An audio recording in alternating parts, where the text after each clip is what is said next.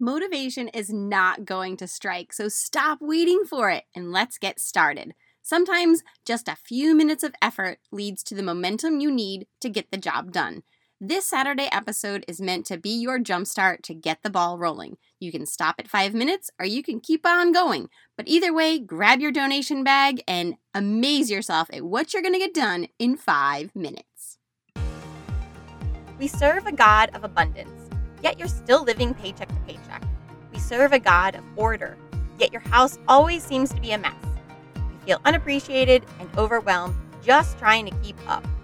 Does the noise of life drown out the voice of God? Hi, my name is Gina Morton, a Catholic wife, mom, and declutter coach. Welcome to Pruning to Prosper, the podcast where we talk about all the practical things to run your home smoothly clutter, money, mindset, and yes, everyone still wants to eat. So we'll talk about that too. That nagging in your heart is God telling you He has more for you than just trying to keep up. If you're ready to get uncomfortable, get brave, and see what you can do, then grab your garden shears because you're about to prune away the stuff so you can prosper into the woman God has called you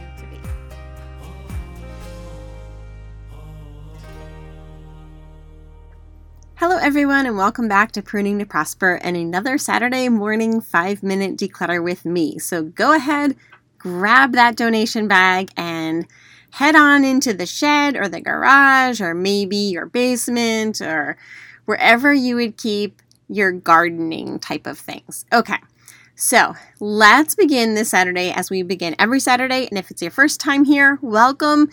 You can just jump in with what I'm asking you to declutter, or you can just use this five minutes on Saturday morning to kind of get yourself motivated in some other area of your home. So let's begin with setting our intention. So I like to encourage all of you to tie your work to prayer because it just makes it so much easier.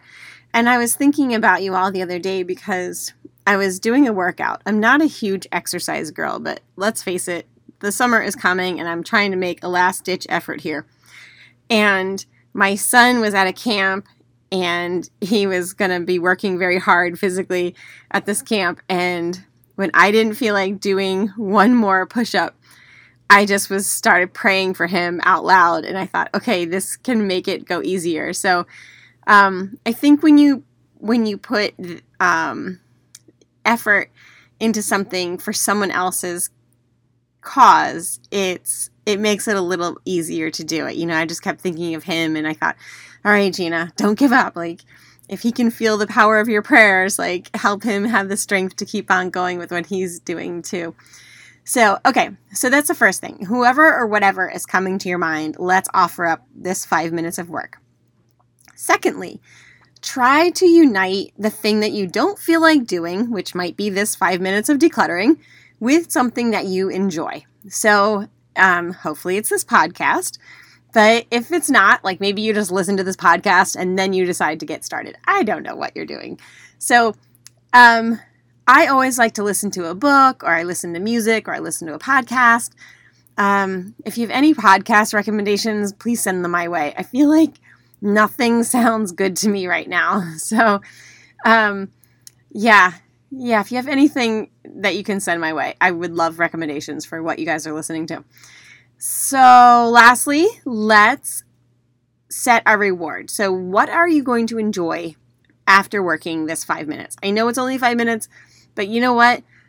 I know when I work with my declutter clients, every five minutes is a win. You know, I just, I think it's wonderful, and sometimes it takes people longer than other people to make decisions about what to keep and what to get rid of and you know some days it's it's really hard and it's really long and it's not just the stuff it's all the stuff behind the stuff right? It's all the stuff in our heads and our emotions that are linked to the stuff. So i get that.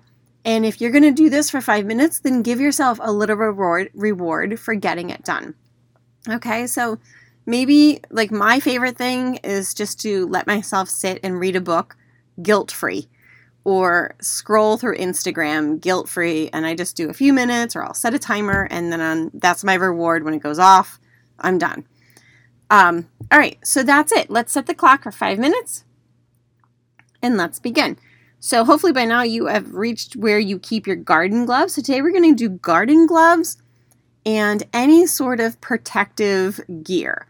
So it might be the clear eyeglasses, you know, if you're trimming hedges and you're using power tools, you'd wear those protective gear glasses. I can't even safety glasses. I guess is what they're called, right? So I really I've designed these Saturday mornings around my own house. Like I'll literally walk around and think like, okay, what do we need to declutter? And I'll go category by category in the garage and stuff like that. So in my house, we have a small kind of like a little cloth basket of protective eyewear and we have another cloth basket of garden gloves.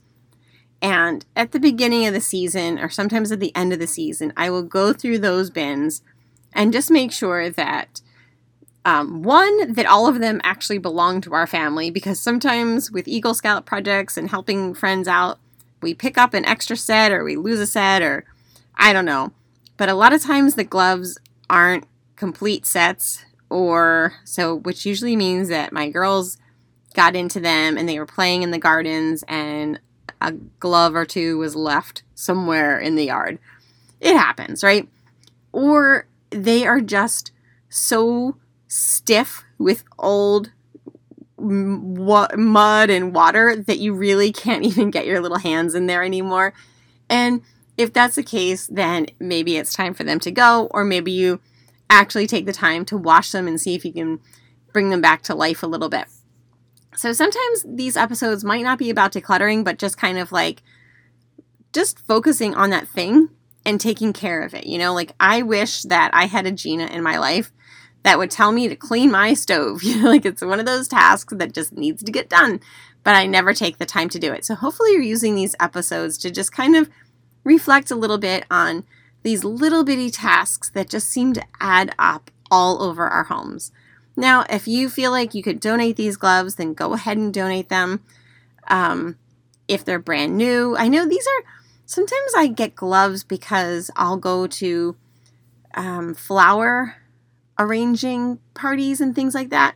And sometimes, like, well, always actually, the lady that runs them, she always gives us a pair of garden gloves. And sometimes my mom will give me hers that she got in her flower making arrangement kit. And, you know, it seems to be one of those things that always seems to be in like a gift basket if you win one at something at school. And for some reason in my house, I feel like we have a lot of gardening gloves, and they might be brand new. So go ahead and donate those if you think this is a little more than we need in our life right now. So I'm just going to go ahead and donate these. So that's very, someone's going to appreciate that.